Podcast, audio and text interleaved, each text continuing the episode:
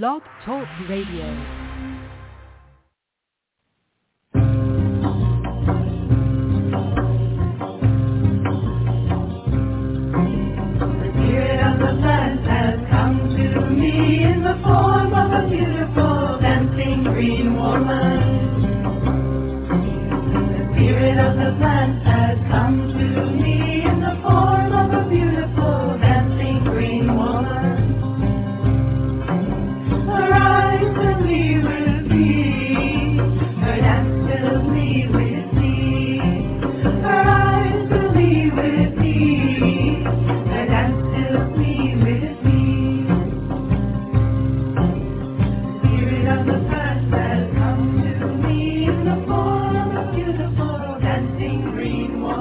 Hello and welcome. We're so glad to have you with us here this evening on Ask Herbal Health Expert Susun Weed, a 2-hour radio show each Tuesday night.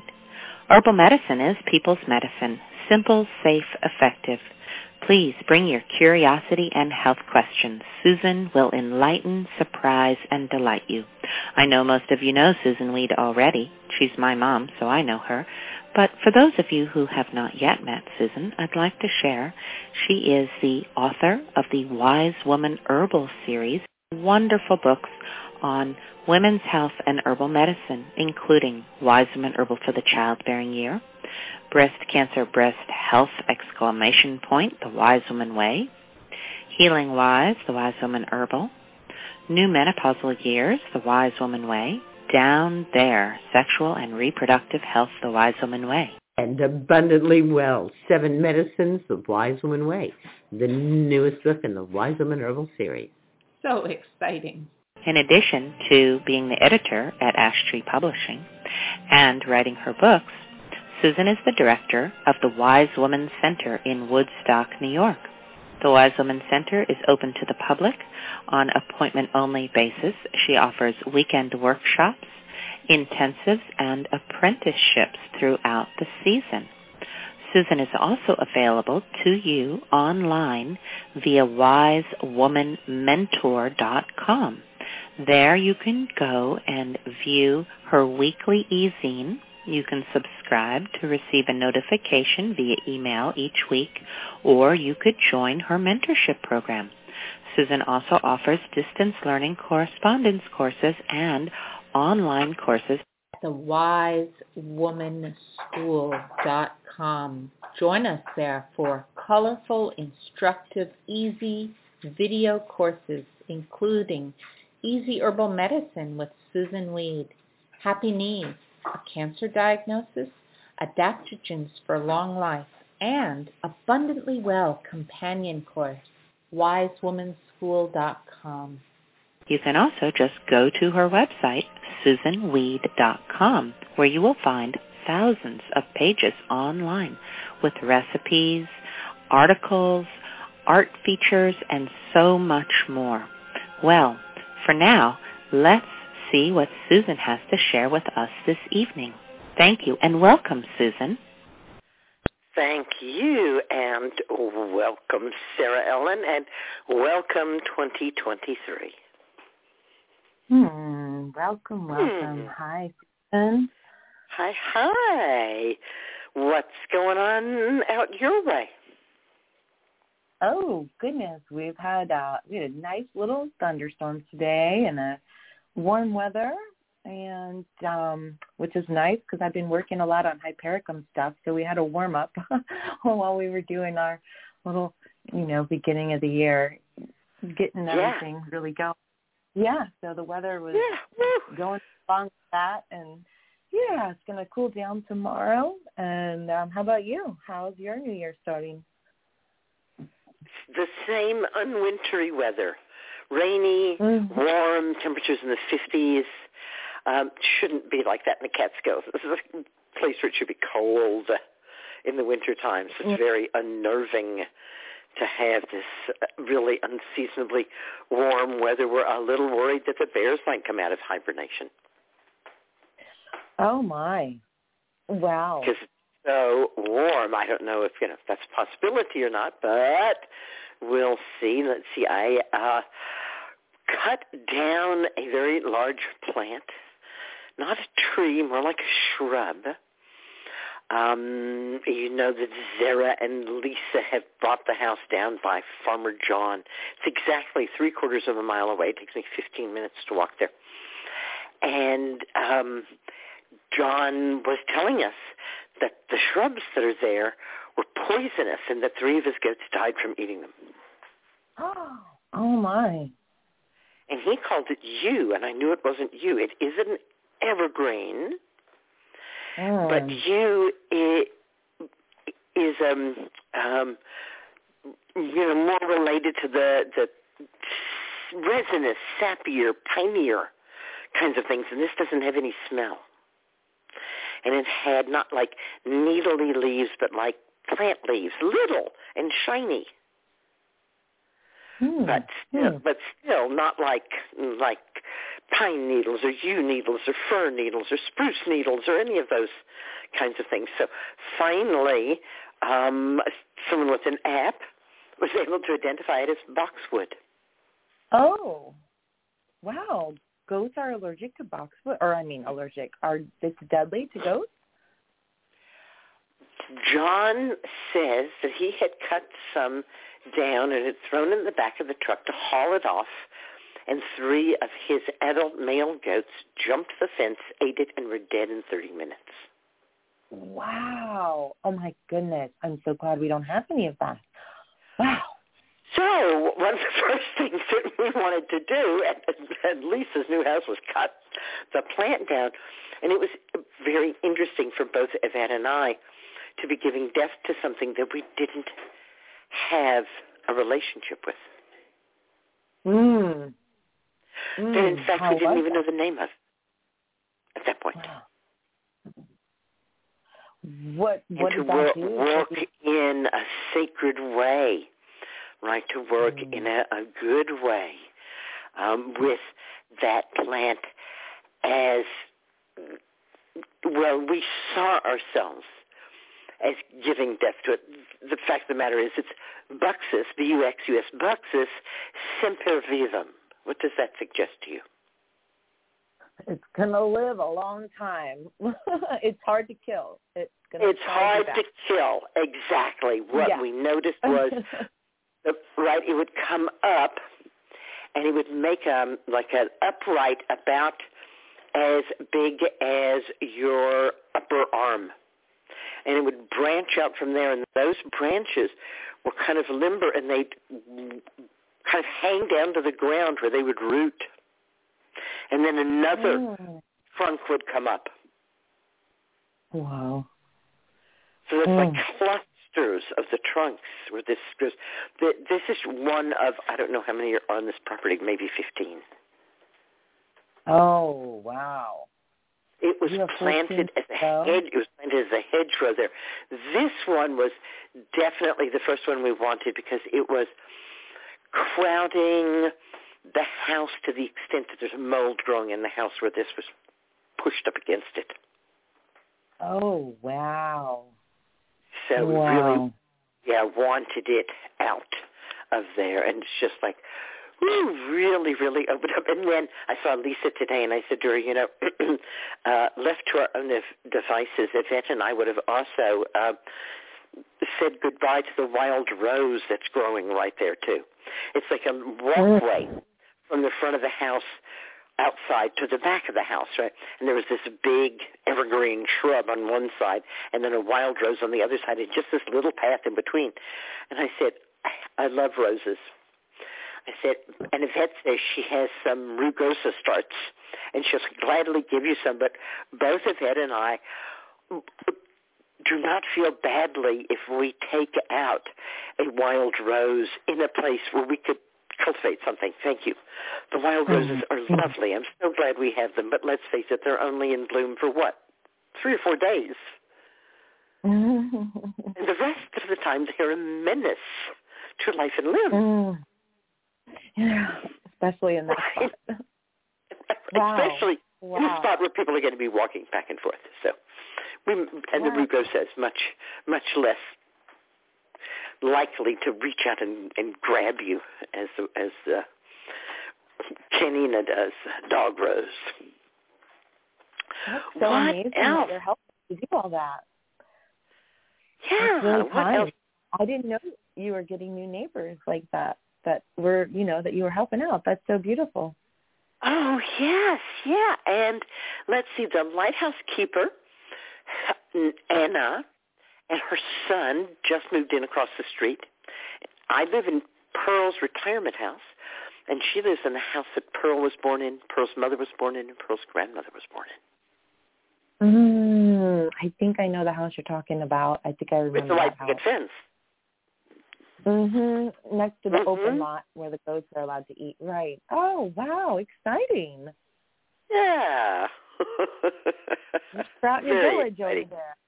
All right, and her son, who I would guess to be about 8, said that he likes the goats, and he has once milked a goat, and maybe he could do it again. Oh. Wow. I love that. How that was marvelous. Wow. So we do our best to kind of have a sense of neighborhood. Mm-hmm. It's important to us. Oh. That we know that we're in it together. All right, a letter from a correspondence course student.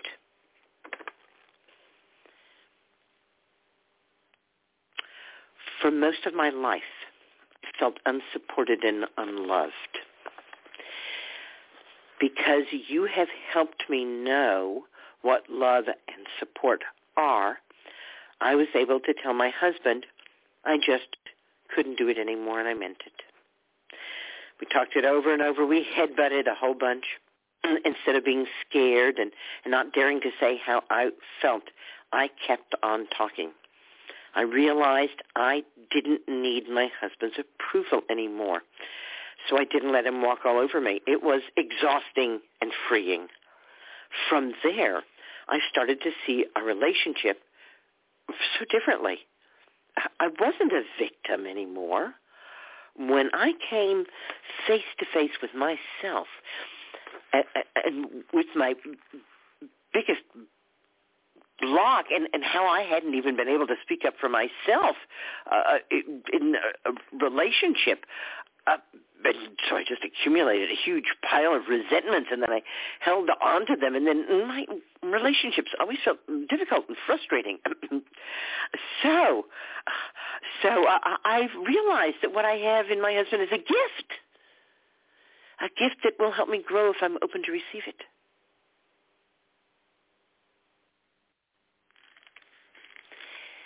It's a whole new world of gratitude and healing. And I wouldn't have this easy access to growth. If it was just me alone, there'd be nobody to expertly push my buttons and trigger my weaknesses. Freedom is within me, but of course.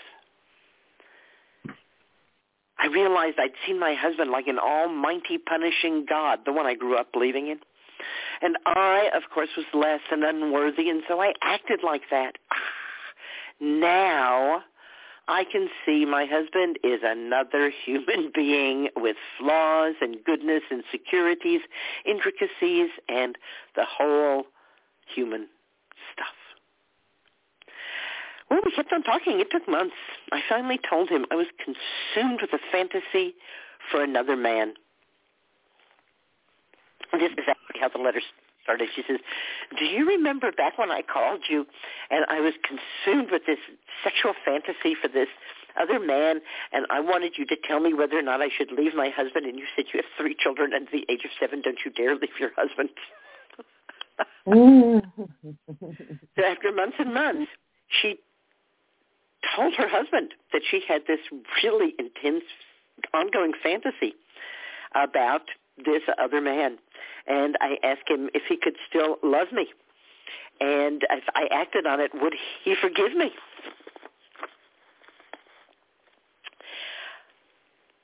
And then she does not tell us what he said, so don't hold your breath there.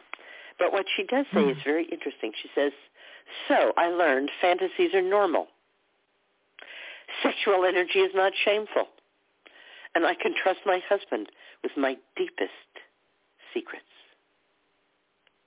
Wow. Wow. That was a fun letter. Now I am more and more open to see the good, the things I like about my husband instead of all the things I don't like. And he offered to help with the housework and raising the kids. We turned around our biggest frustrations with each other. Now, how did that happen? I sure didn't see it coming at all. 12 years together, we both grow and our relationship is better than ever. Susan, you brought me so much inspiration for living a better life. And, well, obviously, it's affecting all the people around me. I'm taking the Green Witch course, and it's supposed to draw out and empower your own healing and magical abilities. Wow. Of course it works. Still in all, I'm amazed. How can I thank you? I know. By being a whole, holy, and wholesome woman, by spreading the wise woman tradition, and by inspiring and helping others, by sowing the seeds of wholeness.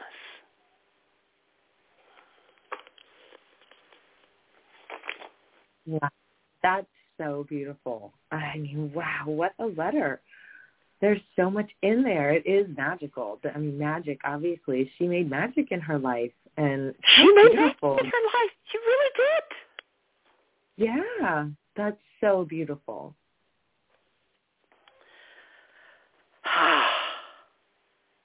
It still gives me tingles. I've read it like 3 or 4 times. And I still just... yeah. Yeah. So, hooray for standing in your power, which never involves blaming anybody else. Blessed be. Mm-hmm. Blessed be. How many lights do we have waiting to ask questions? Well, so far I see lots of calls, but not a hand yet. So I need to remind everyone that if you have a question, would like to speak live with Susan this evening, please press 1 so that we can see your hand go up, and I will open your line, and you can speak live with Susan. I do see now we have a hand. So in this space, what I want to do is talk about the American Herb Association quarterly newsletter by Kathi Keville. I want you to go to www.ahaherb.com, A-H-A-H-E-R-B, AHA Herb, American Herb Association. And this quarterly newsletter, I want you to subscribe to it. It's like, maybe, does it even say here? Yes, indeed, $24 a year. So reasonable for the huge amount of information you get. And every issue, in addition to tons of interesting things, and none of them are articles, don't worry. There's nothing over 10 lines long. It's all really short stuff, so you can just go, zoom right past it, and yummy, yummy stuff. The thing that's the longest is the herb profile. And every issue, there is a wonderful herb profile.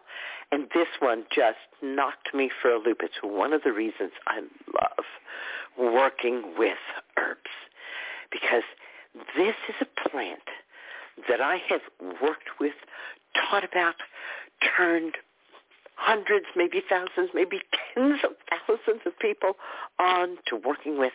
And when I read what Kathi Keville had collected about this herb, I was stunned. You ready? Yeah, I really want to know who is it? Motherwort, Leonurus cardiaca, Leonurus sibiricum, and Leonurus japonicum. a well-known herb that's getting a second look. The complex activity includes action on the brain and nervous system that is intriguing researchers. The Leonurus cardiaca extract market report, did you even know there was such a thing? Says the global market has grown steadily. MarketWatch predicts a considerable rise in motherwort sales by 2027. The traditional... I know. Like right there already, you're all just like, wait, let me sit down here. Wow, this is like a new page on Earth. This is beautiful. We are reweaving. This is amazing. Wow. The traditional use of motherwort's various species for treating heart and women's conditions, uterine conditions here, is documented in Asia and Europe, where herbalists Paracelsus and Fuchs also recommended it for convulsions and in a broth to treat epilepsy. In Chinese medicine, it removes blood stasis, activates circulation, clears heat and toxins. It's the primary ingredient in Cantonese menstrual regulation soup and in Russian lentil soup. Motherwort flavors beers, ales, and heals wounds. Rather strange sentence. The composition is dominated by diterpenes, alkaloids, sterols, iridoids, and flavonoids. Antioxidant compounds like polyphenols are best retained when it is dried at low heat. New evidence finds motherwort goes well beyond encouraging relaxation. Its leonurine alkaloids adjust dopamine, tryptamine, and adrenaline levels to stop chronic stress from harming the brain. It may even heal neuron damage in the hippocampus caused by chronic stress, stroke, seizures, tumors, encephalitis, drug withdrawal, and depression. Wow. Oh, I'm sorry, I skipped on. And Alzheimer's disease. Mm. It appears to interact with GABA neurotransmitters that slow the signals that prompt anxiety, panic attacks, and depression. It improves cognitive thinking, learning, and memory. This makes it, I love, this is really, to me, this is very, very funny. And I suspect that she did this on purpose, right? It even improves cognitive thinking, learning, and memory. No wonder it is suggested to treat menopause, PMS, postpartum, and depression among mothers.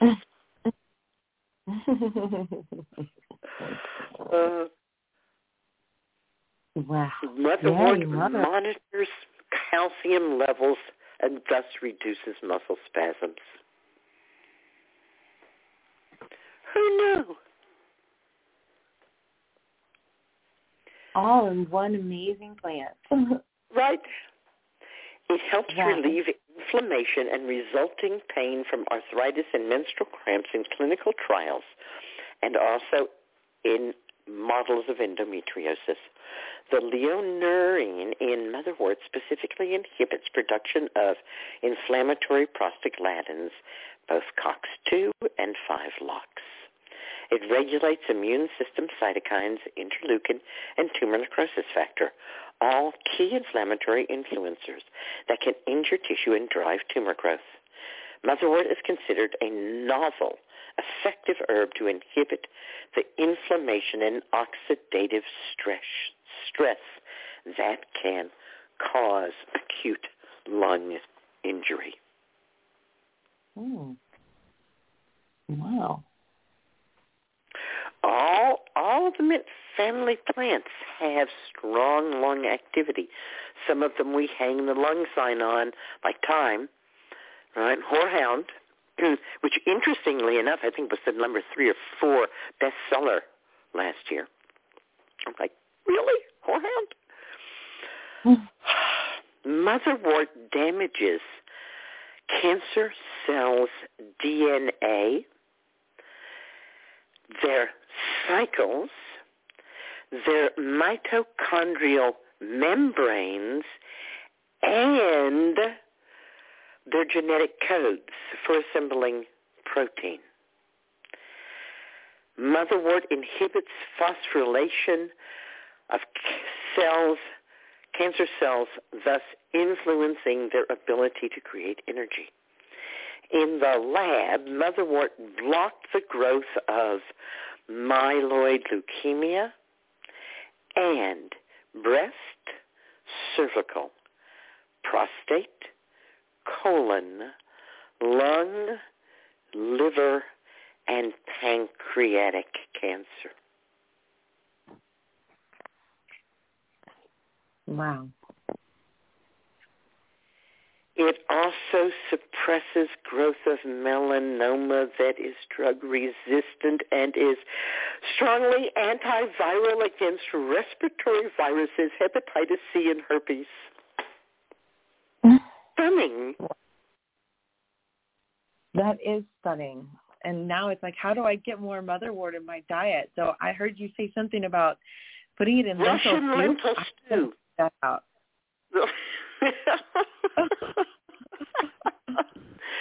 Leonurus japonicum is predominant in a Chinese formula used to treat weakened skeletal muscles. And as we age, our skeletal muscles grow weaker. Exercise, good. Motherwort, good. German Commission E approves motherwort as an adjuvant treatment for high thyroid and nervous cardiac disorders, like heart palpitations and anxiety. Motherwort is anti-inflammatory, anti-stress, and antioxidant. It contains the antioxidant ursolic acid, which helps to improve heart mitochondria activity, thus providing more energy to the heart. In a month-long study with 50 people with high blood pressure, motherwort not only regulated heart rate and blood pressure, it eased anxiety, headaches, and insomnia. Damn, herbs are good. You're not going to get that kind of results with the latest drug. Oh, wow. And I love that they report it. I know. There's a whole Market Watch report for motherwort sales. I had no idea. I love this.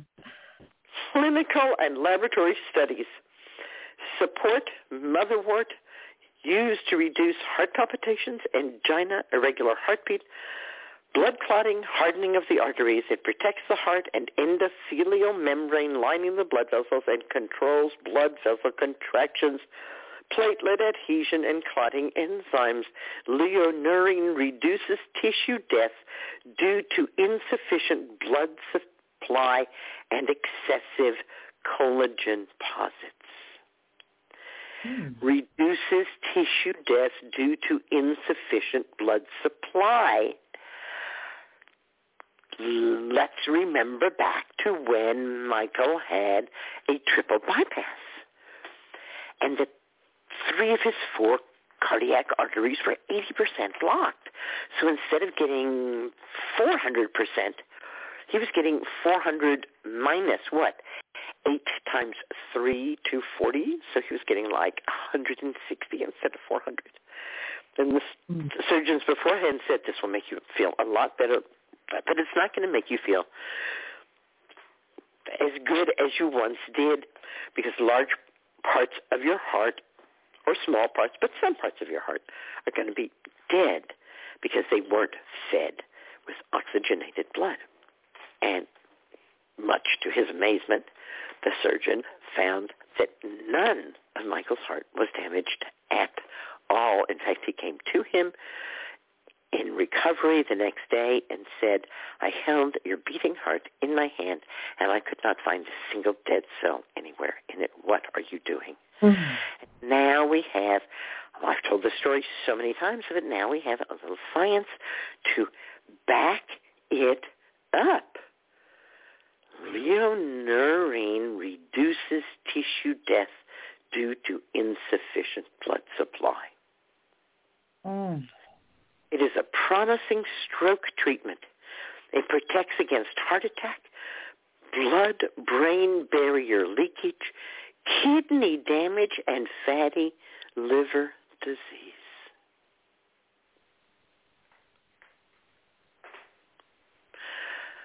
Wow. With press like this, no wonder they expect sales to go up. Right? Wow. I think even more now after everyone hears this and then goes and gets their AHA quarterly and shares. My goodness. In a placebo study with 165 women having cesarean sections, motherwort combined with oxytocin drugs, go, go, go, combine the herbs with drugs, yes, yes, yes. Motherwort combined with oxytocin drugs prevented postpartum hemorrhage. Mm. Mm. Small doses of motherwort reduce testosterone and can improve prostate health.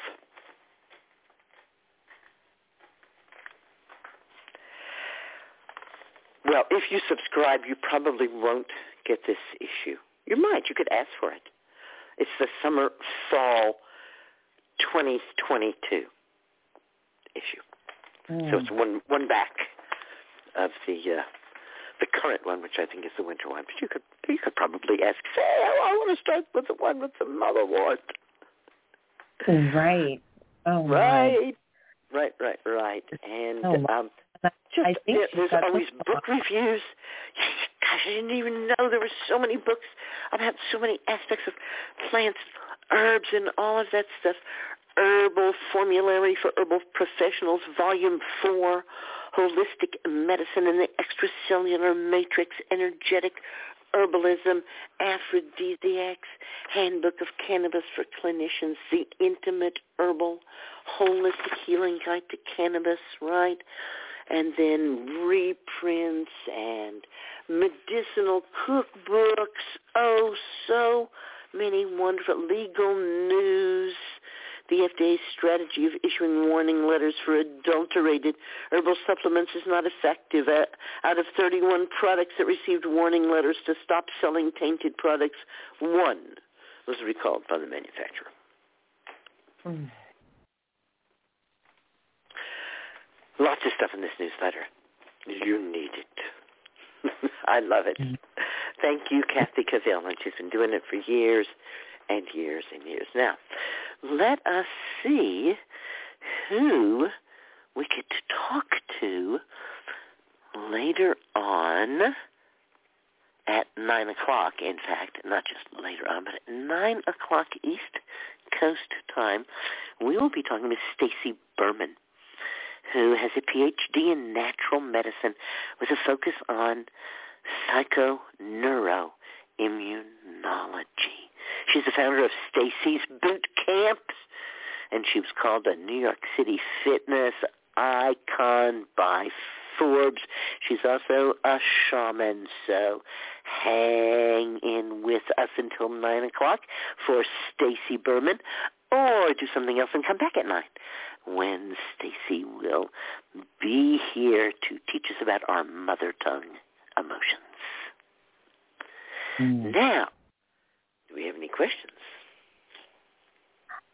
Yes, I see three hands that are raised in the queue. The first hand is dialed in from the 908 area code. From the 908, you are live with Susan. Hello, Susan. Hi. Hi, from New Jersey. Oh, God, Carol, hi. Hi, I missed you so much last week. Oh, thank you. Thanks for missing us. I went on and, oh, she's not there.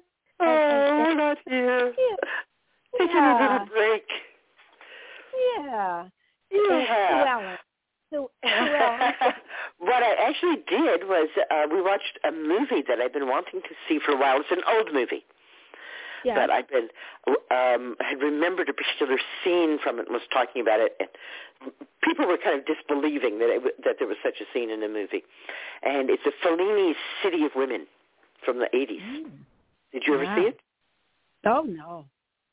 It has... a woman who picks up coins off the ground and sucks them up between her legs. She doesn't use her hands. Oh, my goodness. So that's what I was doing last Tuesday, just in case you were wondering. Yeah. Oh.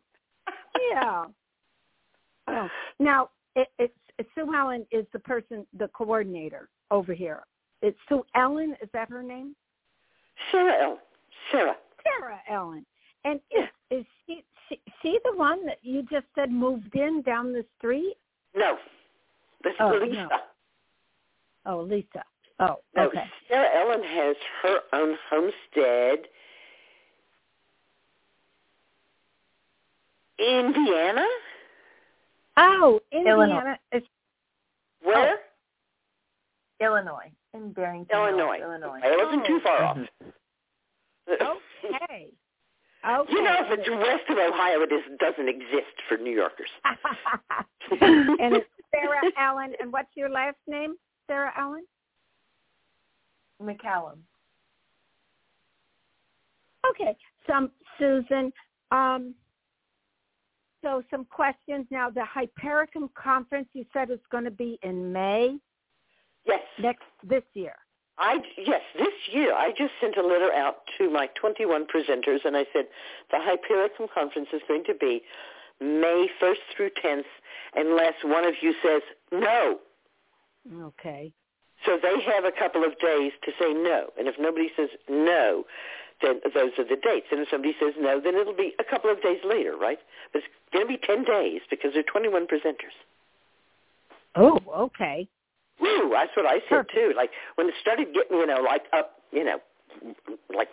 more than we had for the Comfrey Conference, I said to Justine, oh, what do I do? Who do I turn down? And she said, you don't turn down anybody. You say yes to them all. I'm like, oh, that was easy. Thank you. Oh, good. And she said, it's a virtual conference. You can make it longer. It's not like you have to pay more rent or anything. Yeah. And the Comfrey Conference, I was signed up for, and it's still available. You can still see it or no? Yes, you can still see it. Yep. By going to your website? By going to wisewomanschool.com. Oh, okay. Okay, that's it, school. Okay, because I got behind. And when you registered, you became a member of the school. And course was, put into your basket or whatever. Okay. And once you put a course in your basket, you can go to your basket and look at that course anytime you want to. Oh, wonderful. That's special. Right. And once we get the dates absolutely settled, which will be before next Tuesday, then we will be able to open it up for free registration. Oh, okay. And I believe the plan is for January and February, for sure, to be free. Okay. And I don't know about March, and by April, there is pressure to start charging maybe half price. The Comfrey Conference, if you didn't register, and it's not in your basket, is $89. Okay. And the Hypericum Conference will probably be a little more because there's more presenters. And as I said, there's a push to have it be at half price starting in April. And then March is, we're still tossing March back and forth. Yeah. But stay tuned. Getting those last details down. Have to call the T-shirt company. And start thinking about our T-shirt, our Hypericum T-shirt. We did a Comfrey T-shirt. And the artist was a little uncertain as to whether or not this was, going to be okay for her art to be on a T-shirt. But she liked it, and she was willing to actually sell me the rights to put her art on T-shirts. Last year I was limited to set numbers. This year I can do as many as I want. Hee-hee, ho-ho. Ho-ho. Great. Hypericum T-shirts for all. Yay. Yay. Most people hardly even knew we had a Comfrey T-shirt. There were so few, and they went so fast. Uh-huh. But this year, different. Yeah. Yeah. Now, the postage meter that you weigh the herbs on, do you have a particular brand you like? Mine conked out. And if you go on the like the website and look for, you call it a postage meter?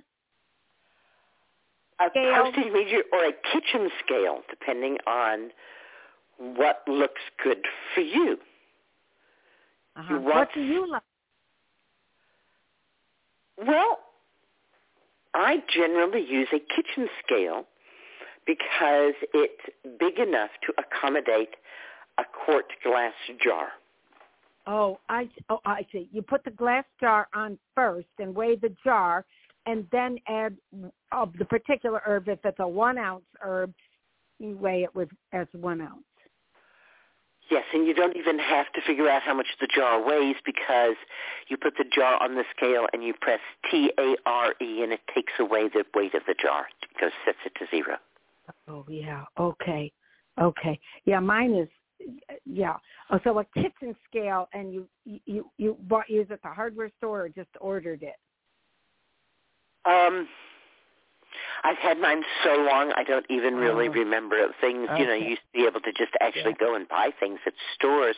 And there were, like, in home goods stores, somebody wanted to buy me a funnel. I had Sid, with some glee, what a wonderful funnel he had.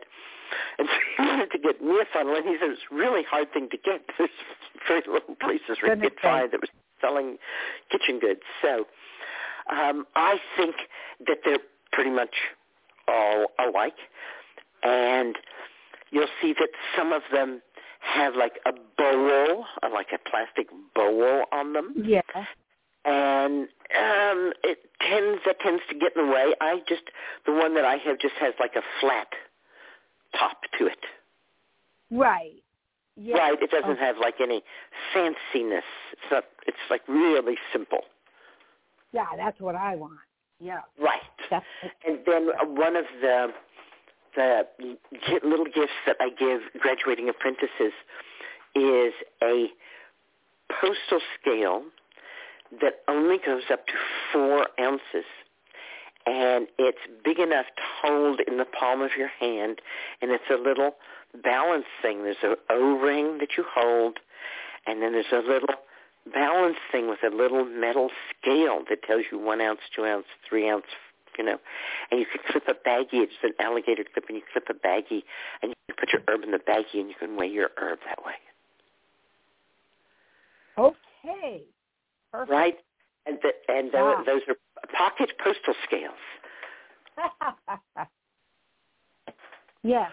Wonderful. Those have been around since my college days. I mean, that kind of scale has been around for a long time. Uh-huh. Yes. And that's what I take when I travel. Right? Oh, right. So you had just said that Whorehound was the number 4 bestseller. That herb, is that was when you were talking about? Yeah, the internet? Yeah. It was like way up there. I'm really, so, and that was at so the newsletter told you that. The newsletter from the American Botanical Council. Oh, that's different. That's a different one. The one I was talking about today doesn't usually give that kind of information, whereas the American Botanical Council, it's more expensive to get the newsletter of the American Botanical Council. I believe that it is also quarterly, but it's bigger and fancier and full color, whereas the mm-hmm. AA is, it's good size, but it's just black and white. There's nothing fancy about it. Whereas the HerbalGram, the magazine of ABC, the American Botanic Council, is in fact known for its delicious, wonderful, full-color photography. Oh boy, yeah. Like one of the reasons that people, become members of the American Botanic Council. The American Botanic Council is very much into the business paradigm and the scientific tradition. Okay. even as they are supportive of other ways. It is their particular focus. So every year, the year-end issue has the market report to tell you what the top 100 best-selling herbs of the year were. Oh, okay. Oh, right. Actually, I think there was a list of the 100 best-selling supplements. Mm-hmm. And herbs are considered in the supplement category. Oh, okay. Right. And then also a list just of the most popular herbs of the year. And Echinacea was down. Elderberry was down. Oh. But we're not surprised now, are we, since the things that people were buying the Echinacea and elderberry for, dealing with COVID, they're probably not dealing with that so much right now. Right. Okay. Susan, I have a question for my granddaughter who's in a different time zone, and I was wondering if you could just listen to the question, possibly. How old is she? 14. Yeah. Mm-hmm. She has I can listen to the question. Thank you, Susan. She has that terrible cough that is associated with something, whatever, some sort of illness. And she had COVID in end of August, and she got over that. But now from mid-December on and even continuing, she has this cough that doesn't stop. And about a week and a half ago or 2 weeks, they gave her steroids for the cough, but my daughter says she's still coughing, and I don't know what this cough is about. I hear you. Yeah. Is that what's important, to know what the cough is about?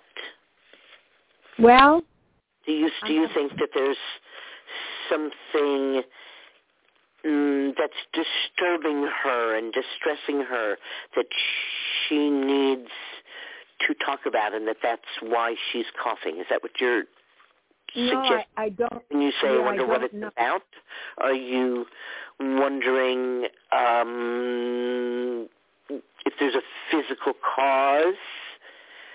Or, and of course, I'm wondering, 14, prime time for weird eating. Oh, yeah. Oh, right? Boy. How's her diet? Yeah, she's drinking nourishing herbal infusions. Huh? Yeah. If that's what you're suggesting, that, perhaps the cough has some emotional basis, I would say, at 14, everything is emotional. Thank you, Susan. At least as I recall, I don't know. Perhaps could have been just me, but I kind of recall that. Oh, boy. And, right? And even notched up more now with all this social media and all this and that. Oh, my goodness, right? Yeah. So, we start off the show that I was reading a letter from someone who said that really what changed for her was that there was someone in her life who offered her acceptance and loving support. Mm-hmm. So I always find that to be useful, that if you can say to this young woman, I see you, I love you, I hear you, I'm here for you, that might be the best cough remedy of all. Oh, Susan, yeah. Oh. Okay. Yeah. That's beautiful. Thank you so much. You're welcome. Okay. All right. And is there something that you would recommend that They won't. And when I have a cough, I walk around with a bottle of honey and drink it. Oh, okay. When you have a cough, yeah. And unfortunately, honey. And if you've made, any mint honeys like sage honey or rosemary honey or any of garlic those honey. Things, right? Yeah. I don't know if she's 14. I don't know if she's going to go for the garlic honey.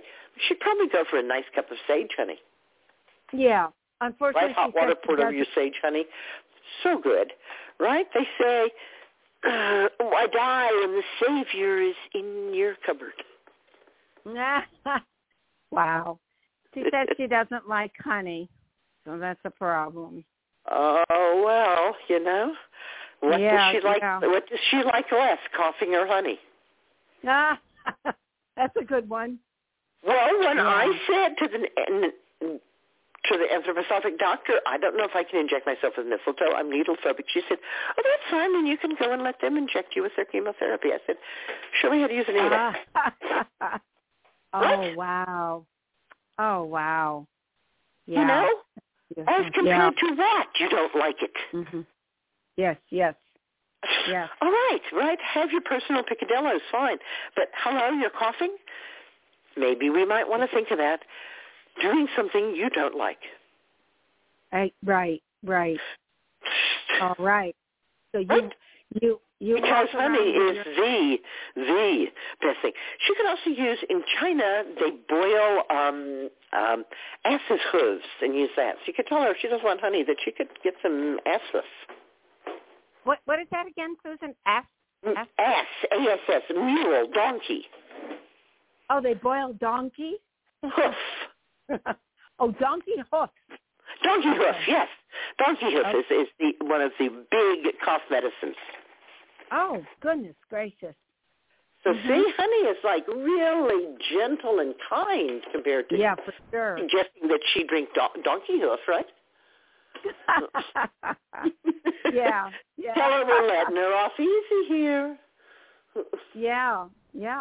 All right. Well, appreciate your time so much, Susan. And I'm just, also if there's a time in the call when she says there are no hands raised, and I've already asked one question, can I ask another question? Sure, no problem. Okay. We're happy to have you call back. Press the one again.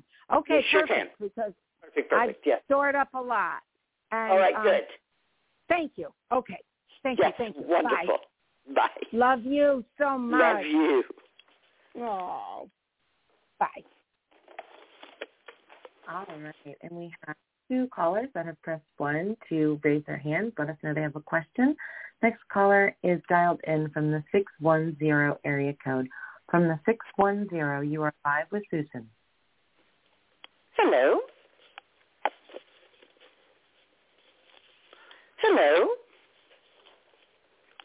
Hello, in the 610. All right, we'll come back and see if maybe they stepped away. From the 703. From the 703, you are live with Susan. Hi, Susan. Hi. Happy New Year. And Happy New Year to you. Thank you, Susan. I called you before, and I always love listening to you, and you talk about anything about the herbals. It's a medicine. It's a healing. And I was just listening your advice about the motherwort, and I really enjoyed because I'm using it too for a stress once a while, not all the time. But it's amazing. I do my infusions also the same way you told me to do. And the thing is, I'm a healthcare worker, full-time healthcare worker. I work in a retirement community. And I did my COVID vaccine, number 1, number 2, and booster 3, called you, and you advised me, and it did help me. And I got terrible. I have a week long, and I got terrible bronchitis and twice. That was the first one, but the last 2 years I was doing very good, and I followed your recipe, and it worked for me. Until last week, a couple of my coworkers, because they put all of these people in the retirement community living there just to become mask-free, don't have to wear a mask. So unfortunately, I wear a mask, not N95, but very regular mask. Sometimes I do N95 too. And I got COVID this time. But I didn't do second booster. I just did the third one, the third vaccine. So I got the COVID. I'm a 58-year-old. I just want to tell you, I was so worried that I'm going to get bronchitis. But I am, from the beginning of the cough, I start eating honey garlic a lot. Honey garlic with the honey and like sage tea or garlic and lots of lemon. And you don't believe it. It's 3-4 days. I didn't get my cough, or just few lingering cough. And then I feel like today is like 5th day of my showing COVID positive, and I don't have any symptoms, and I have fever. But my question comes, sure, everybody's telling me, you're a healthcare worker, you need to go have your another booster, the other booster, number 4. What is your recommendation? First of all, the Center for Disease Control does not recommend that you get a booster until 90 days have passed. Okay. So that's just right off. You can tell them, I'll think about it 90 days from now. Mm-hmm. And then you might want to think about it 90 days from now, or maybe you don't want to think. Or maybe 90 days from now you won't be thinking about it. Mm-hmm. Yes. And I'm keeping my immune system strong because all of my coworkers who got it really, really suffering with the cough and other symptoms. But mine, just today when I talked to them, I said, wow, it looked like everything vanished 3-4 days for me. That was my experience as well. I tested positive. Yes. I felt like very bad for about 36 hours, and then I was pretty fine. Yeah. I didn't have a fever. Mm-hmm. So, yeah, I felt like, okay, I was in a situation where a lot of people had just gotten infected and were passing it on and didn't know. And mm-hmm. Mm-hmm. The same as my situation. And why do they suggest that you not get a booster? Because you have natural immunity having had it, right? Mm-hmm. Shots are to give you immunity. The shots are like having had it. Mm-hmm. So you've had it, so you have had a booster in a way. Yeah, okay.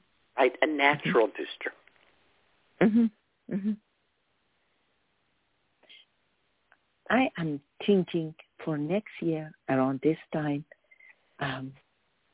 because this way I ruin all of my family holidays because I had to quarantine myself in the one room, mm-hmm. not to be with them around there. Mm-hmm. So next year, because I'm a healthcare worker, so next year I'm thinking I might need to have a booster shot. I don't know.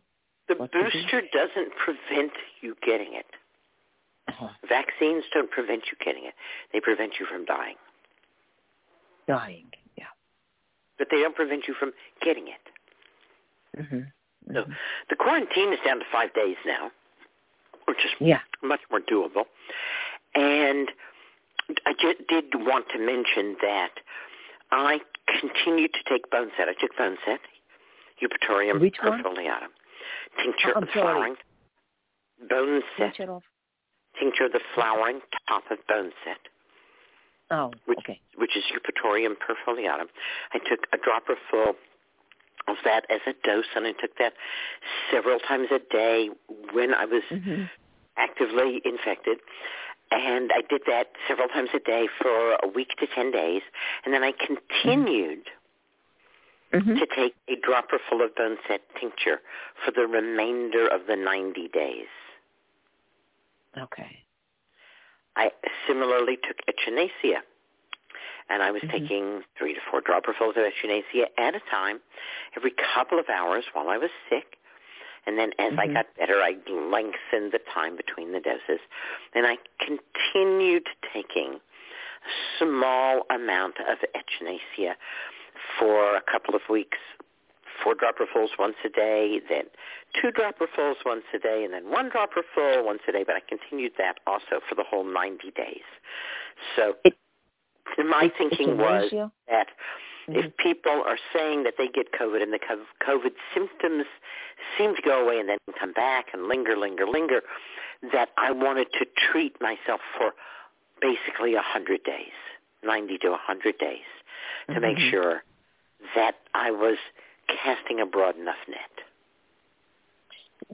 So that's the kind of thing that I would do in terms of getting ready for the next year to not get sick, that rather than getting a vaccine, that you have elderberry on hand and that you have boneset and echinacea and yarrow tinctures on hand, and that you intuit which, if any of those things, you need.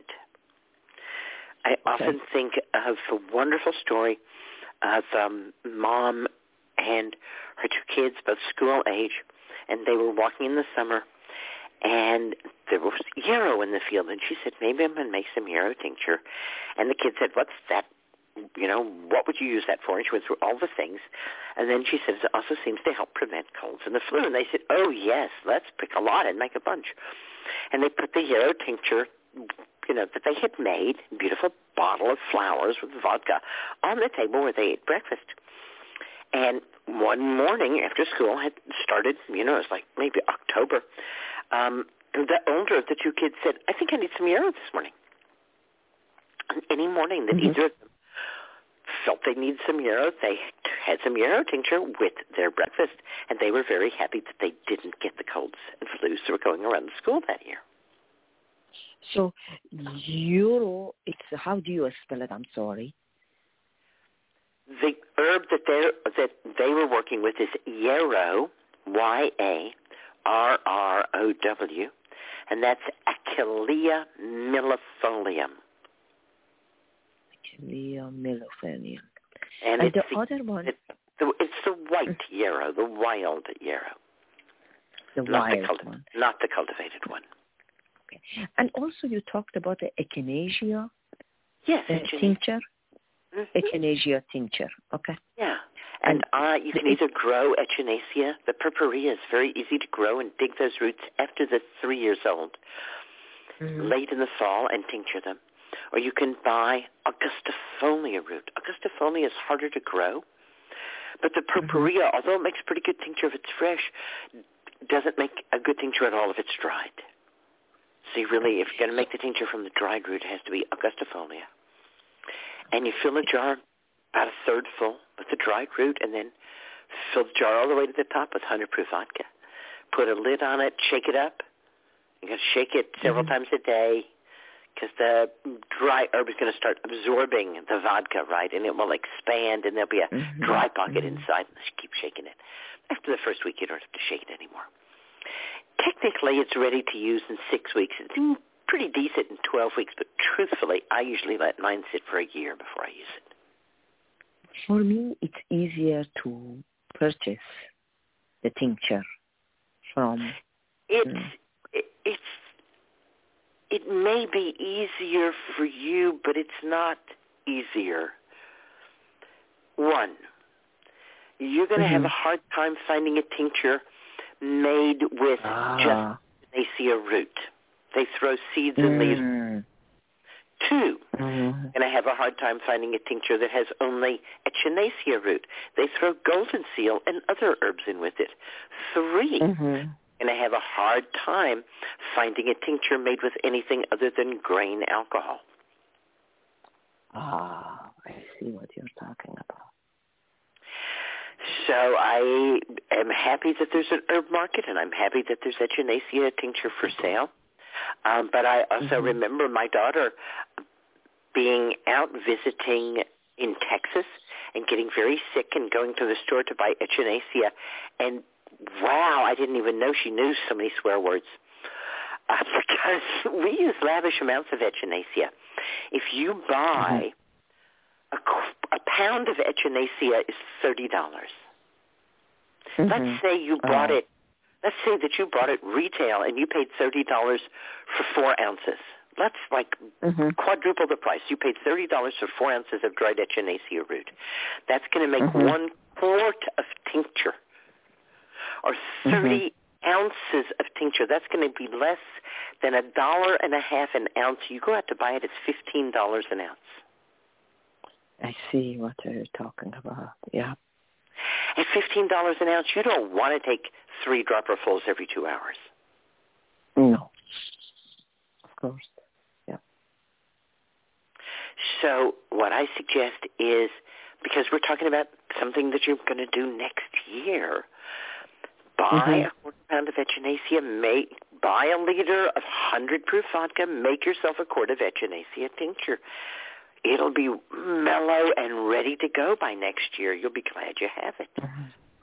Yeah. Usually what I do is I buy a pound of Echinacea, and every 3 months I set up a quart of tincture.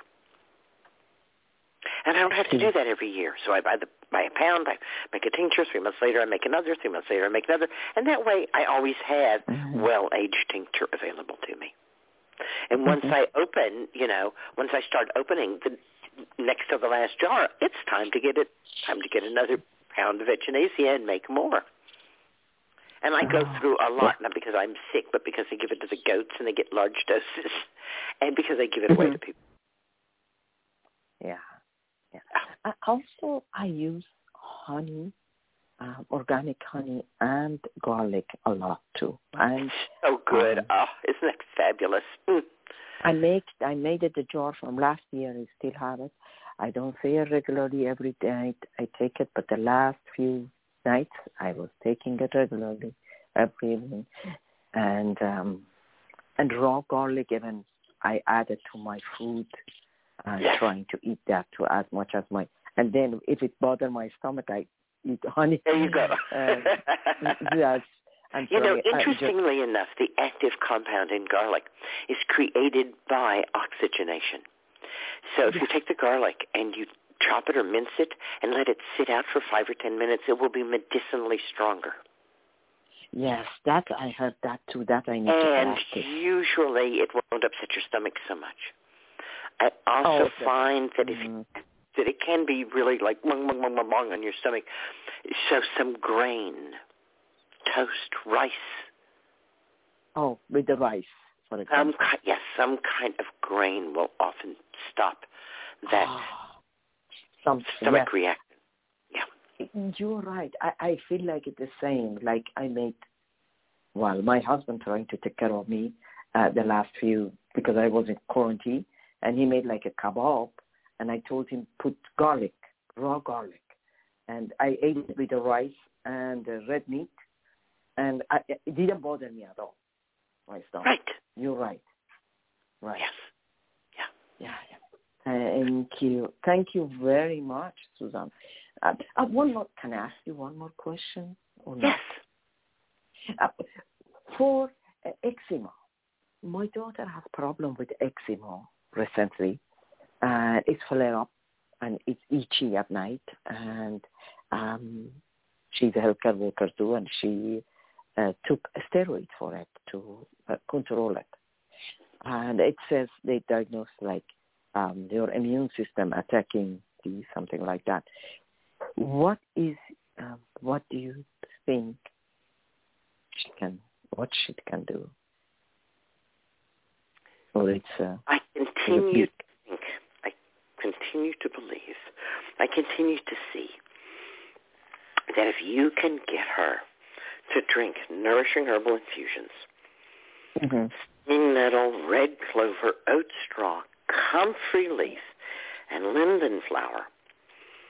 If she will do that and drink a quart of infusion at least 5 days a week, so it's 5 herbs, so if she does at least one of those herbs a day, right?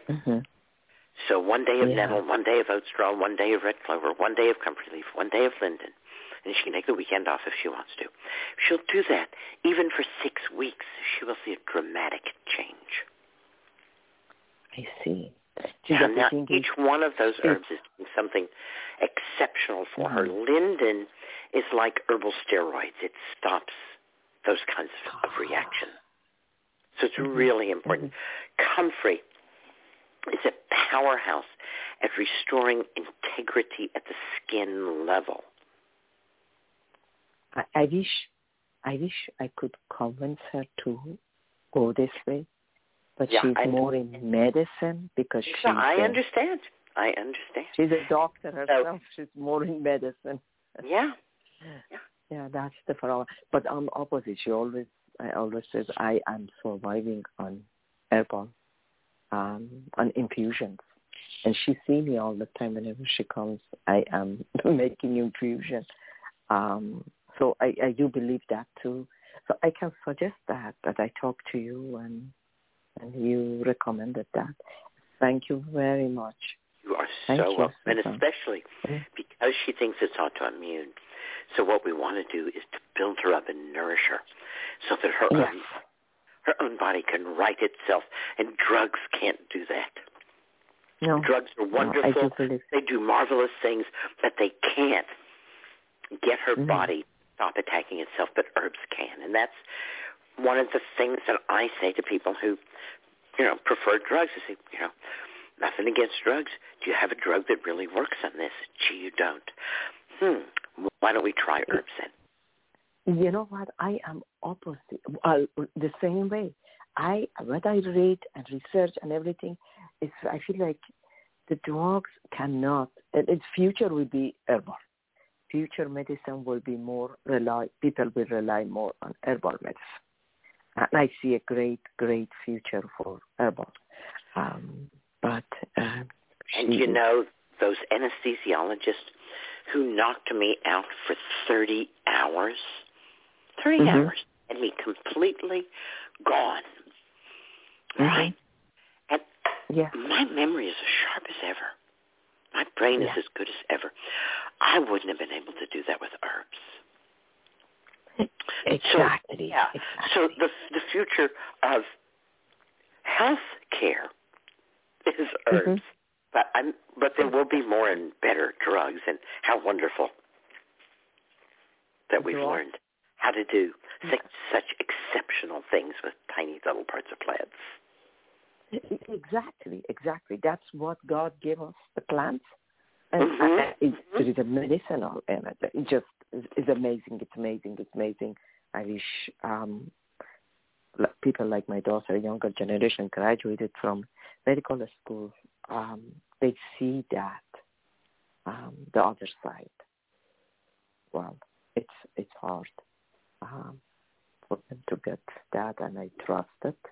I trust me. I remember Larry Dossey. And Larry Dossey, MD, at a large conference, I guess it was maybe 40 years ago, standing on stage crying. And he said, we just have to wait until the old school in medicine dies. He said, there'll be a new school. He said, but the old school is not going to let it in. He had just completed a wonderful study on prayer and healing, and was being really kind of put down and made fun of for doing it. Yes. I tell you the truth, I hear that too, because I do believe on prayer and healing and about together combinations.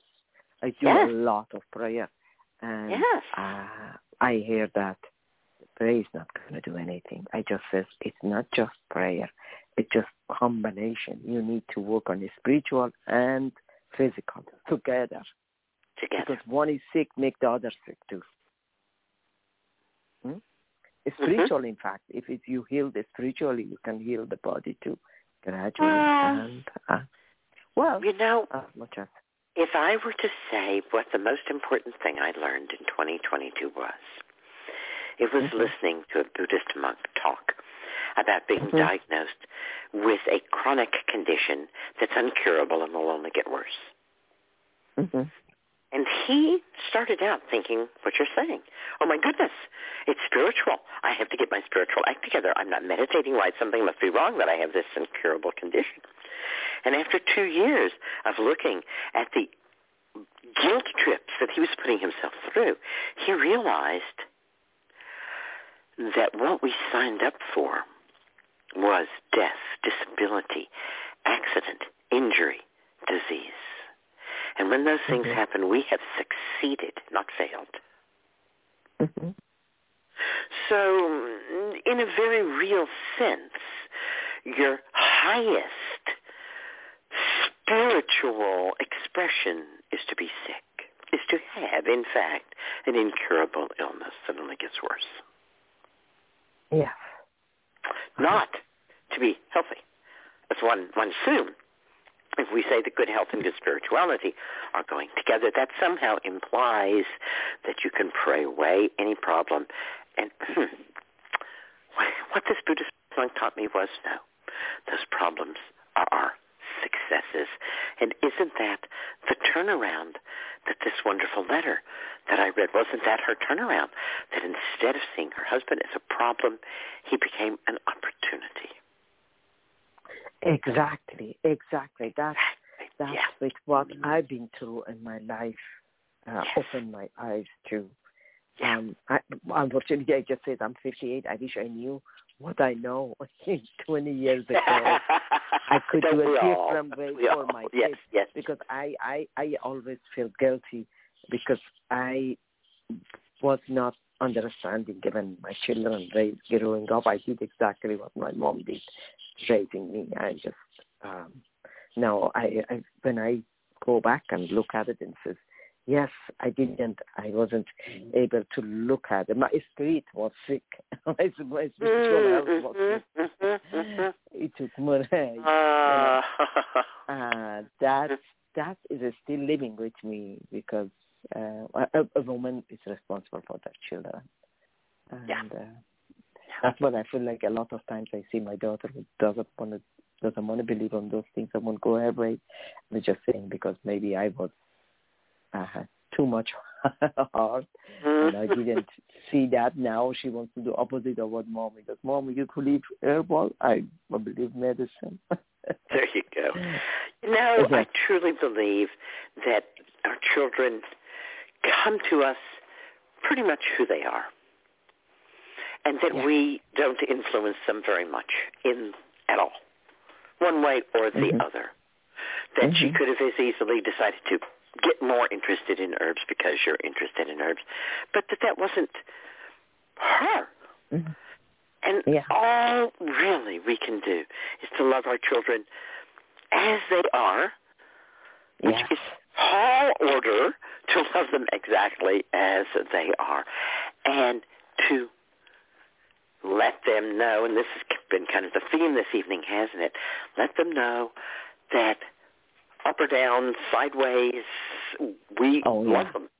We love them, and we're here to support them, and that doesn't mean that we're always happy or approving. Yes, that's what I could tell my children. Well, they realize about me, no matter what they do, I love them. I accept them as who they are. Years to my age to realize that what is my responsibility, why they call me mom, and what is my job toward them is I come from different culture who don't listen to those things, and kids were not that much important. It looked like just something you've got a responsibility, you've got to have them. But,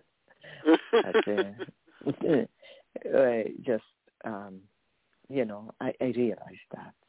Yeah. But the hard life I've been through. But I really, really appreciate always listening to you, talking to you. I'm just, in fact, anytime Tuesday comes, I say, oh, it's a happy day for me because I'm going to listen to Susun Weed. Oh, thank you so much for that. Yeah, God bless you. I think God put you in our life to, just for me, a lot of eye-opening and helped me a lot in my life. I really appreciate it. I'm sure a lot of people get the same answer. It's such a blessing that service you do to people, and it's You get all of the God's blessing. Oh, may that blessing spread out and spread out like ripples in a pond. Yeah, I can see it. I can see it in you. Love you give. Thank you very much, Susan. Thank you. Green blessings. Thank you for your call. Thank you for sharing. Good night. You're welcome. All right, and we have the caller from the 610 area code. Let's go back and see if you can hear us now. From the 610, you're live with Susan. Yes, can you hear me? Yes, we can hear you. Wonderful. Happy New Year to both of you, and thank you so much for all that you do. My question tonight is about lichen sclerosis. So, and I haven't looked through your writings, Susan, and I haven't found too much. But my experience, and maybe I missed something, but my experience was that years ago, really bad case of lichen sclerosis, and it was really horrible, itchy, felt like I was sitting on worms kind of feeling. And at the time, I used steroids. And then it cleared up, and it seemed to go away. And since then, I started making herbal remedies, and I was using a salve that I made with olive oil, beeswax, comfrey, and I like to. I don't know if I can make simples out of the salve, but with the salve, what I usually do is I for this one I made comfrey, plantain, and calendula salve, and I was just using that as like kind of a nourishing thing, just to. You know, just for my skin, and then I went for a pap smear, and I had been having some itching, but it wasn't anything like it had been in the past, and I didn't realize that it had come back. And so the doctor prescribed steroid cream, which I used, and I went back for a recheck, and she told me that if it didn't get better, then she would probably recommend a biopsy, but I went back for a recheck after using the steroid cream, and it was better. So it now seems like it's kind of under control, and I'm just wondering about, like, moving forward, if there's anything that I can do. You know, I'd rather have used steroids than you know, which right now I'm only using once a week. The steroid cream, so I mean, I would rather do that than get a biopsy, but I would rather not use the steroid cream if there's something else I might be doing. Good question. Okay. So I want to start with the thing that's bothering me the most. Okay. The doctor is telling you what the doctor wants to do. And you somehow seem to be going along with it. Yes, I did. Yep. And that's very, very disturbing to me.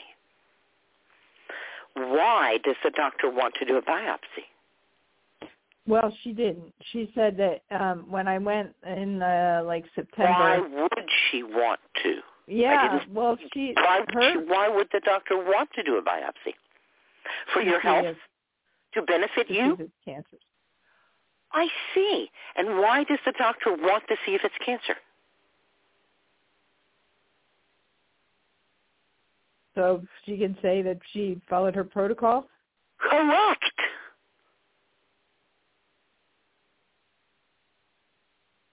In other words, the doctor is willing to cut a piece out of your body to protect her ass. Right. Really? And you're going to go along with it? I don't know that. You're going to go along with the idea of that? Even if it doesn't happen, you're talking about it as though it could have happened, as though you would have agreed to it, and that is disturbing to me.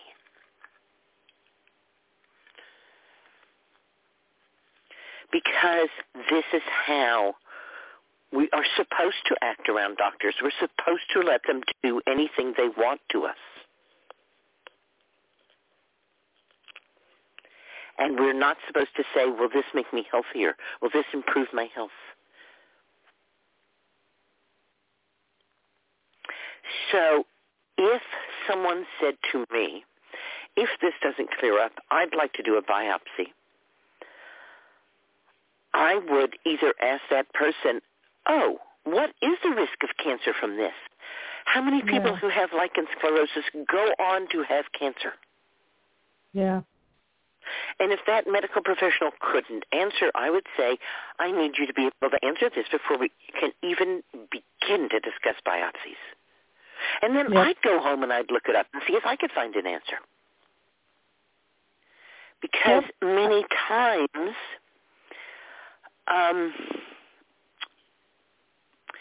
health professionals are trained to look at the worst possible option.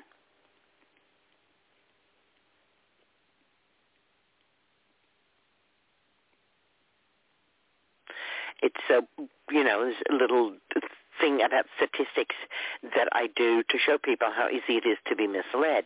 If I were to tell you there was a drug that would reduce your risk of hip fracture by 50%, you might be interested.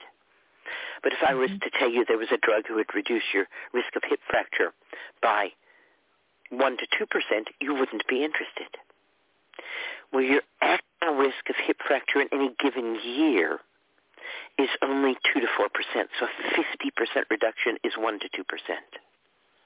Right. Right? Yep. So how quickly can lichen sclerosis turn to cancer? In a few cases, lichen sclerosis leads to cancer. That's about 4% of the women, and it takes many, many years to happen.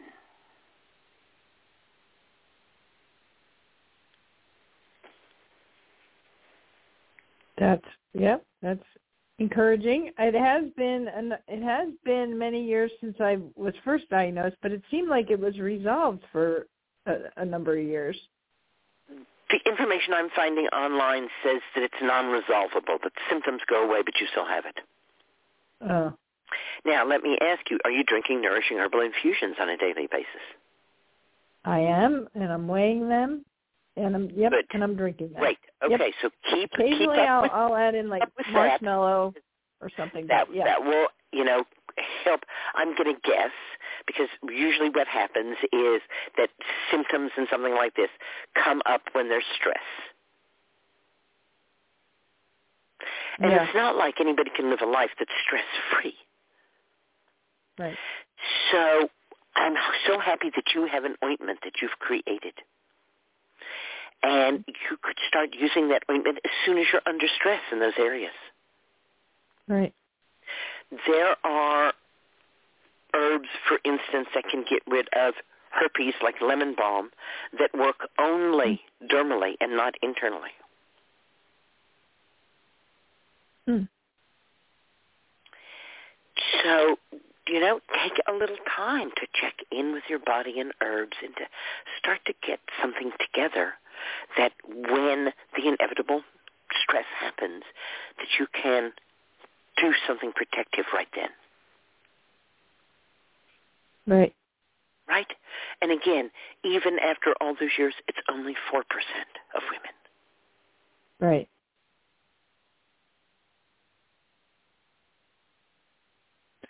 All right. Well, okay. Continue to take steps forward on my journey, and I need reminders of need reminders along the way. So thank you. Don't we all? You're doing a great job. Well, thank you. You're welcome. Green blessings. All right. Thank you. Green blessings. Good night. Our guest tonight is Stacey Berman, who holds a Ph.D. in natural medicine with a focus on psychoneuroimmunology. She is the founder of Stacy's Bootcamp, a pioneering personal fitness company. She's been called a New York City fitness icon by Forbes and is a sought-after speaker, shaman, and healer. Welcome to the show, Stacy.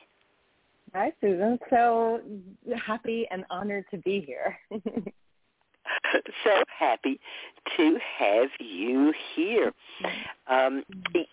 We often tell the apprentices that the real problem with talk therapy is that it's talk. Exactly. And the real things that got you going and that set you on your route were way before you could talk. Exactly. Yeah, that's my whole idea. Well, not just my idea, with all the people that I've studied with and learned from, as well as my practice, all of these issues, not all of them, but a lot of the issues that we're facing today in life, from anxiety and depression and stress and all that, have stem from a time in our life that was nonverbal. And so to talk about the issues, that's just not going to resolve the issue. And then even when we started becoming verbal, we still couldn't really formulate the concepts of what was going on internally. So I think a much more effective approach to healing is, well, in this capacity anyway, it is to work through the body, because the body is teaching us and showing us what it needs. We just have to pay attention, and we just have to learn the signals that the body is giving us in order to follow the path back home to healing. It's what I think of as somatic work. That's exactly right. That's exactly right. What I do initially, what I work with people on is what's called this character structure. And basically, the idea with character structure is that when we have experiences during developmental times in our lives, and that's from in utero, some might even argue, intergenerational and or past lives, depending if you believe in that. But intergenerational trauma also can get passed through the line. So in utero, let's say to, 10, 11, 12 years old. Those are the developmental times of our lives. Of course, we keep developing for the rest of our lives, but those are really when our nervous systems are forming in action in real time.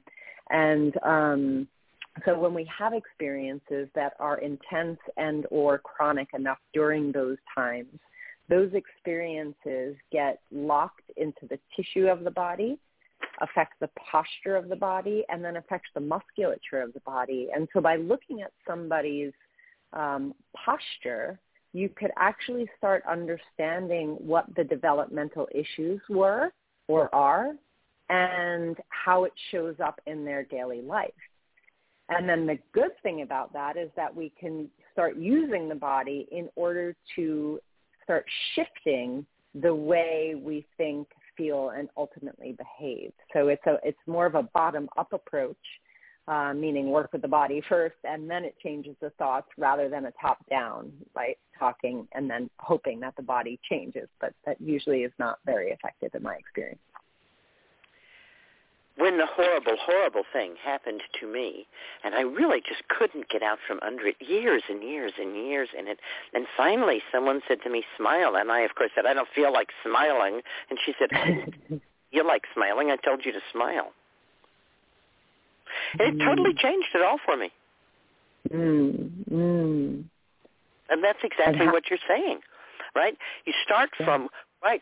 I don't feel like smiling. Well, I didn't tell you to feel like smiling. Just put a smile on your face. And wham, as soon as you put a smile on your face, your brain starts making different hormones.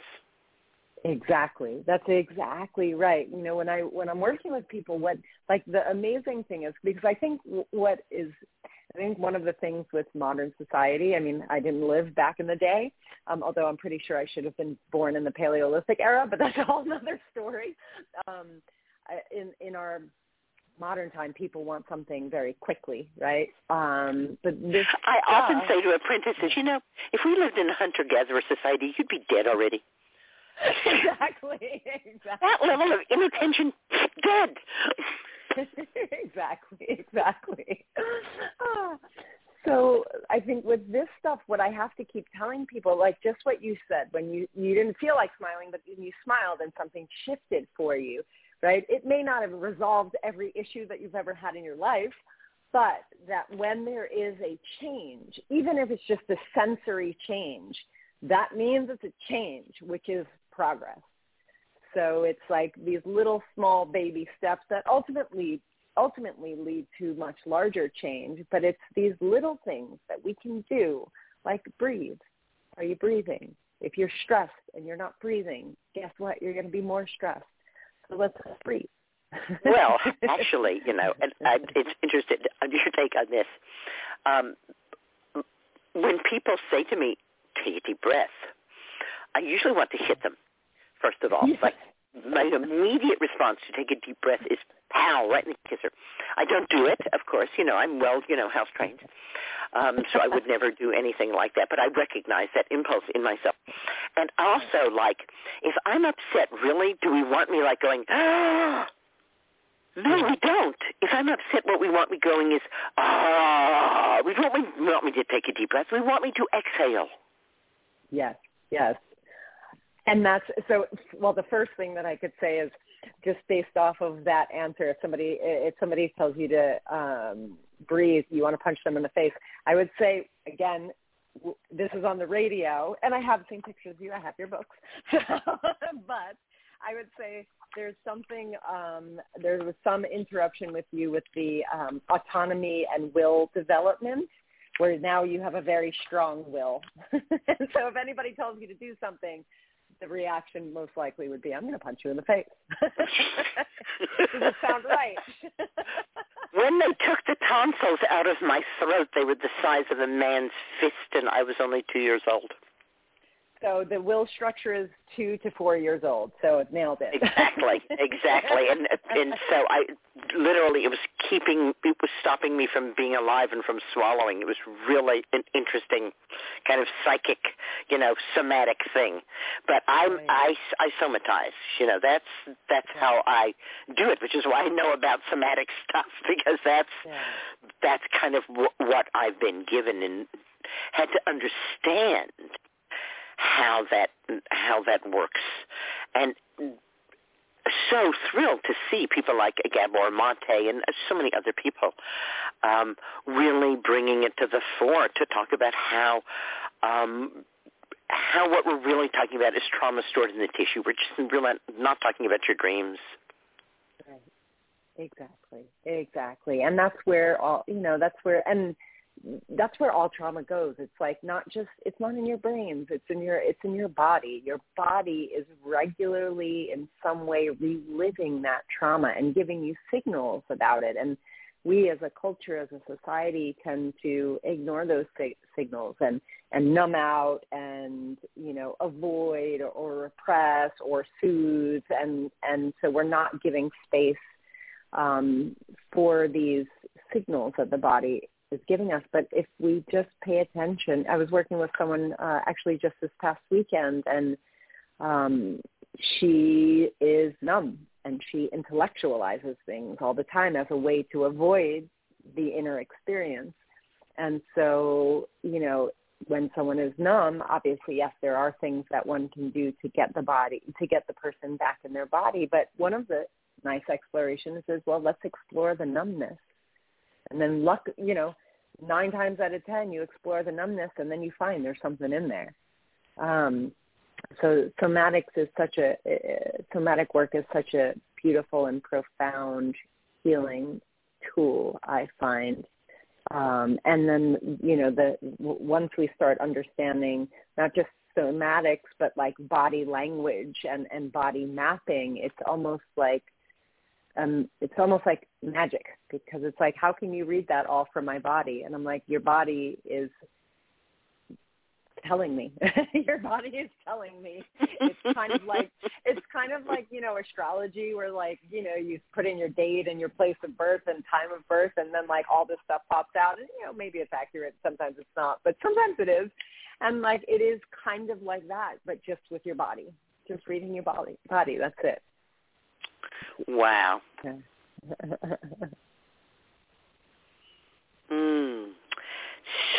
tell us about your boot camp. So boot camp, well, that's actually where I started. Unknowingly, that's where I started with this body mapping, body language understanding. I started that back in 1999. It was the first all-year outdoor boot camp in New York City. And from there, I had the opportunity to work. All year, yes. So, wow, okay. Year, yes. So in addition to in addition to the boot camp itself, I definitely thought I was very hardcore because I was out in Central Park at 5:30 in the morning in the middle of the winter, which is just a side note. But yeah, I had the opportunity of working with thousands of people and just seeing how, you know, at the time I didn't quite I did the body and the mechanics of the body, but I wasn't so tapped into a deep understanding of the, you know, how the body is displaying different emotions and all that stuff. But I observed it in real time for about 15 years of just like, oh, when this happens, when we do this movement, you have this emotional response, or I have this emotional response. So that was like really the first introduction to, for me, to see how the body reacts with movement. And also, like, that was my first kind of into understanding how the body can heal, not just, you know, physically and losing weight and fitness and performance, but actually emotionally, how it could heal with movement. So that was a really beautiful experience for me. It was also for me, eventually, because I did it for 15 years, it was soul crushing in a way because I did it for so long and because there was no growth in it. And so as I was exploring, you know, what to do next on my path, I went back to school, and that's when I kind of found this somatic work and character armor and character structure work. And this was like, for me, it was a perfect sync with what I had previously been doing, just kind of more advanced and more whole, right? Because what I was doing previously was fitness and nutrition, mostly aimed at, you know, people who wanted to be in shape. They were doing some sort of event like a marathon or sometimes getting married or weight loss, you know, and this like what I've stepped into is more of whole healing, right? Healing through the body, the mind, the emotions, and the spirit. So that's the boot camp kind of naturally led me there, although I didn't know it at the time, obviously. Hindsight is 20/20. Wow. Yeah. So interesting, isn't it, when we look back and we see how our lives urge us on to places that maybe we would not have necessarily thought we would be going. Yeah, so it's so true. You know, I think when I started boot camp, I was, I don't know, early 20s, let's say, and at the time, I had in my head I had these two separate paths. I had the path of professional path of fitness and nutrition. And then I had the personal path of, you know, my first teacher is a Siddha master of the Tamil tradition, so southern India, and I would train with him and study with him and travel to India so many times with him, and we would study mantra and sound and meditation, and we had the opportunity to work with scientists who, now it's more common, but when I was with him, it wasn't so common, where, you know, scientists would come and study people who were meditating and doing mantras. And so that was my first kind of introduction to what these quote unquote traditional practices did to the nervous system and how the physiology reacted to these things. So they're not like out there woo-woo things. They actually have real intangible effects on the nervous system. And then that led me to my next teacher, which she is a Hopi medicine woman, and I apprenticed with her for 8 years and was initiated into carrying plant medicine, which is something that I work with now. And then those two paths were kind of going simultaneously, right? And in my head, they were separate paths, which now, again, in retrospect, I'm like, how silly of me, because they're both very much in the healing realm. It was just not syncing up in my head for some reason. And then eventually they started syncing up First in just like noticing in my clients that I was working with in the, more material realm, but noticing where they went with this stuff. And then eventually I did go back to school, and my field of focus was psychoneuroimmunology. So how our thoughts affect our nervous system, immune system, endocrine system, so on and so forth. And that was the marrying point of both these paths into a much clearer picture for me. So that was, yeah. So the universe kind of led me there without me even knowing it. I was like, how did I get here? Yeah. Absolutely perfect. So, yeah. A long time ago, I was involved with macrobiotics. I'm not, technically involved anymore, but certainly it has influenced my life a lot. And one of the things that came along with that was facial diagnosis. Mm-hmm. Mm-hmm. And that sounds something like what you're talking about when you say body mapping.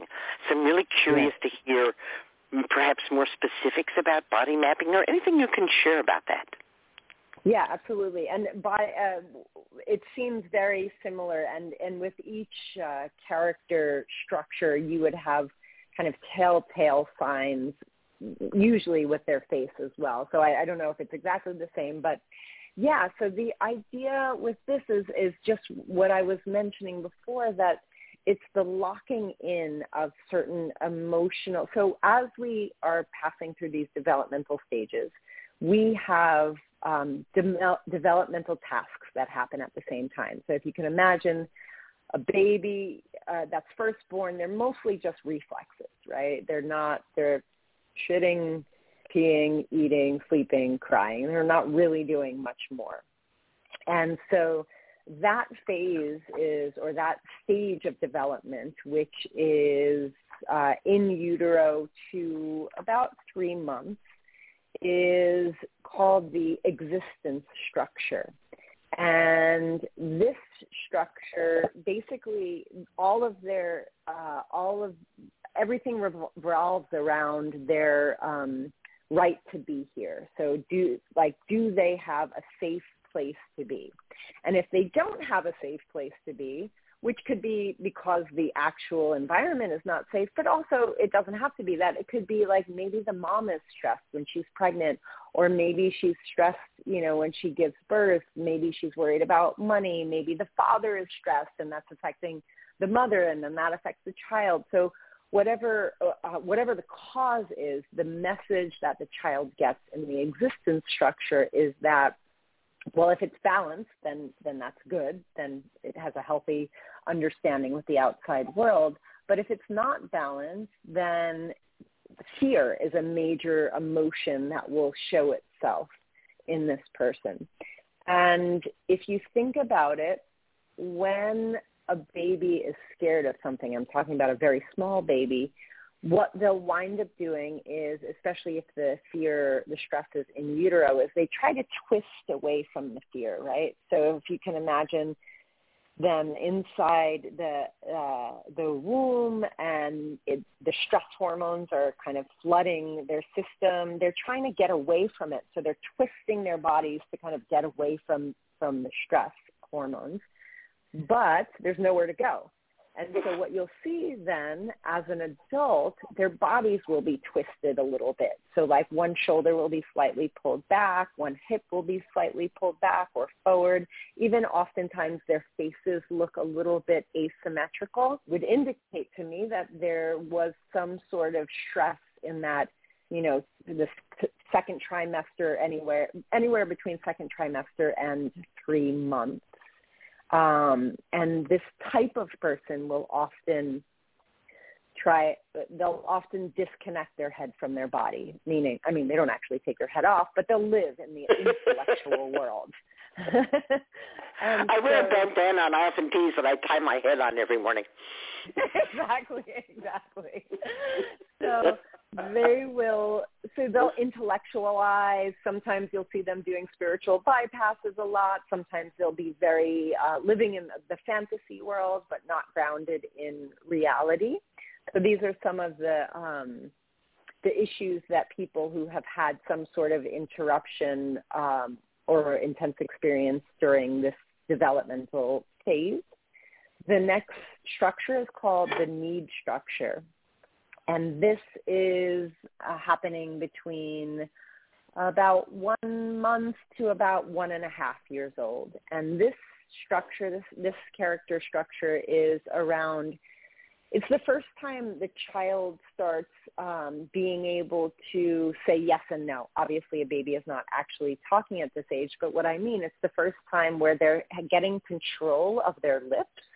And they could ask for mama's nipple by, puckering their lips and trying to grab the nipple or spitting out the nipple if they're not hungry. So that's their first time where they're actually saying yes and no. It's that first time where they're beginning to understand to regulate their own needs.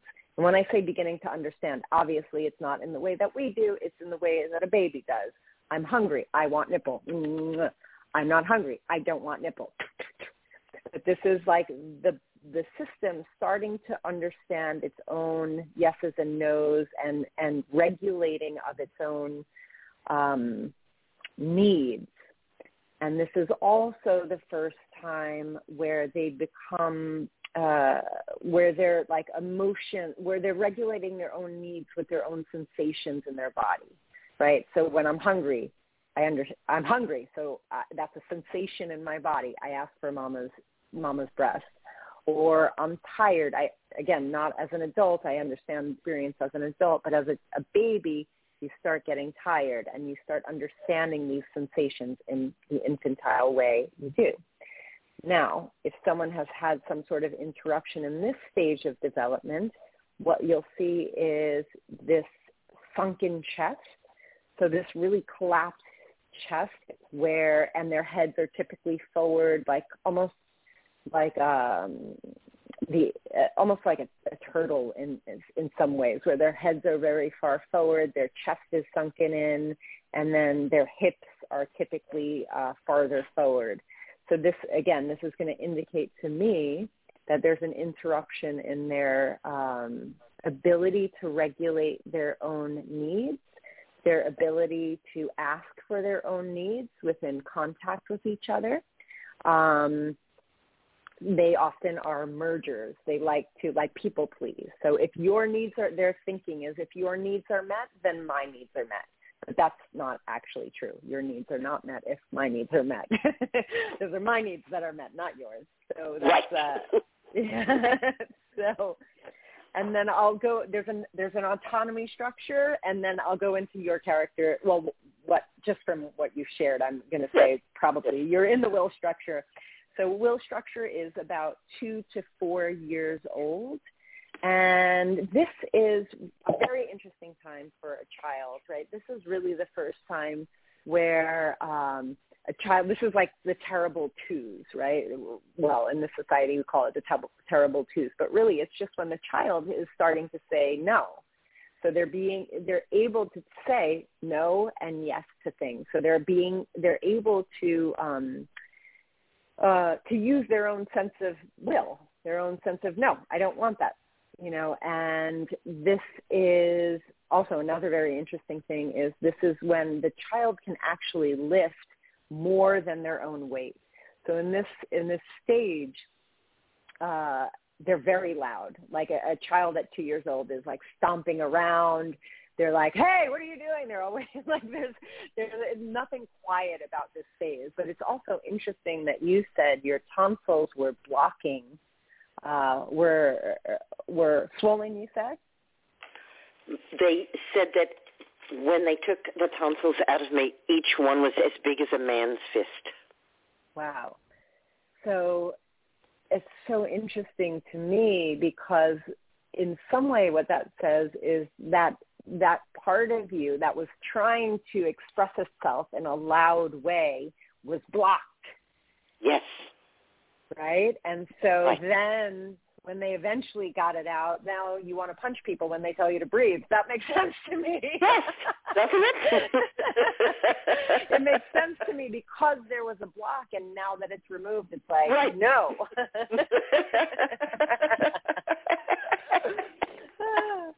This makes so much sense to me. I think also more to the point is that when someone is telling me to breathe, if I'm upset and someone is telling me to breathe, what they are really telling me is shut up. Right, exactly. Don't have feelings. I don't want your feelings around here. Stuff those feelings back in. And that is not nice. Right, exactly.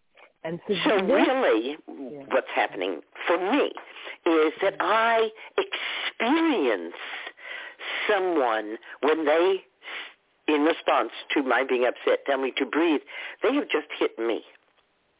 Right. That's my experience. Right. They've just hit me.